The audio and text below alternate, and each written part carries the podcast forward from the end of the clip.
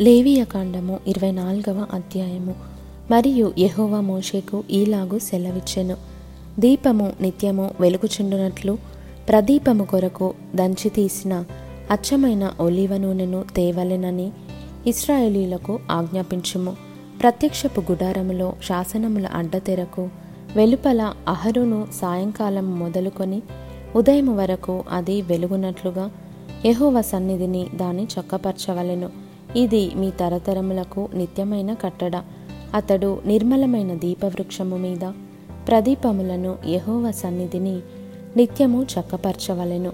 నీవు గోధుమల పిండిని తీసుకొని దానితో పన్నెండు భక్షములను వండవలెను. ఒక్కొక్క భక్షమున సేరు సేరు పిండి ఉండవలెను యహోవ సన్నిధిని నిర్మలమైన బల్ల మీద ఆరేసి భక్షములు గల రెండు దొంతులుగా వాటిని ఉంచవలెను. ఒక్కొక్క దొంతి మీద స్వచ్ఛమైన సాంబ్రాన్ని ఉంచవలెను. అది యెహోవా ఎదుట మీ ఆహారమునకు జ్ఞాపకార్థమైన హోమముగా ఉండును.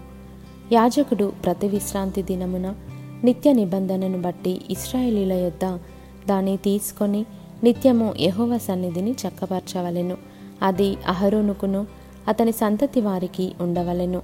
వారు పరిశుద్ధ స్థలములో దాన్ని తినవలెను.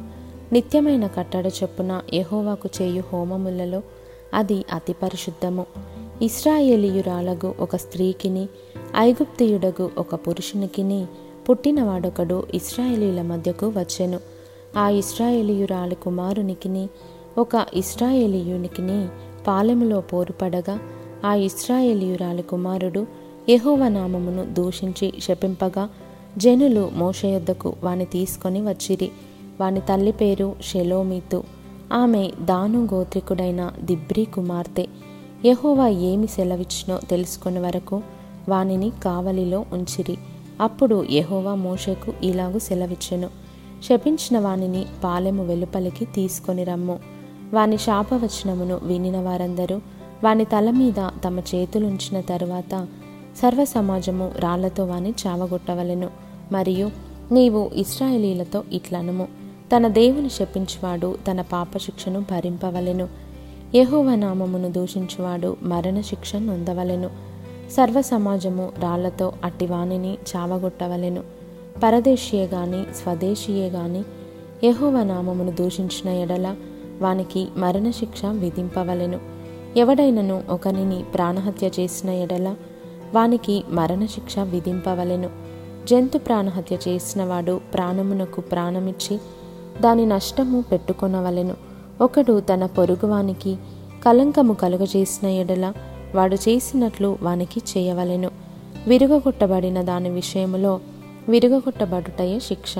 కంటికి కన్ను పంటికి పళ్ళు చెల్లవలెను. వాడు ఒకనికి కలంకము కలుగజేసి నందున వానికి కలంకము కలుగజేయవలెను.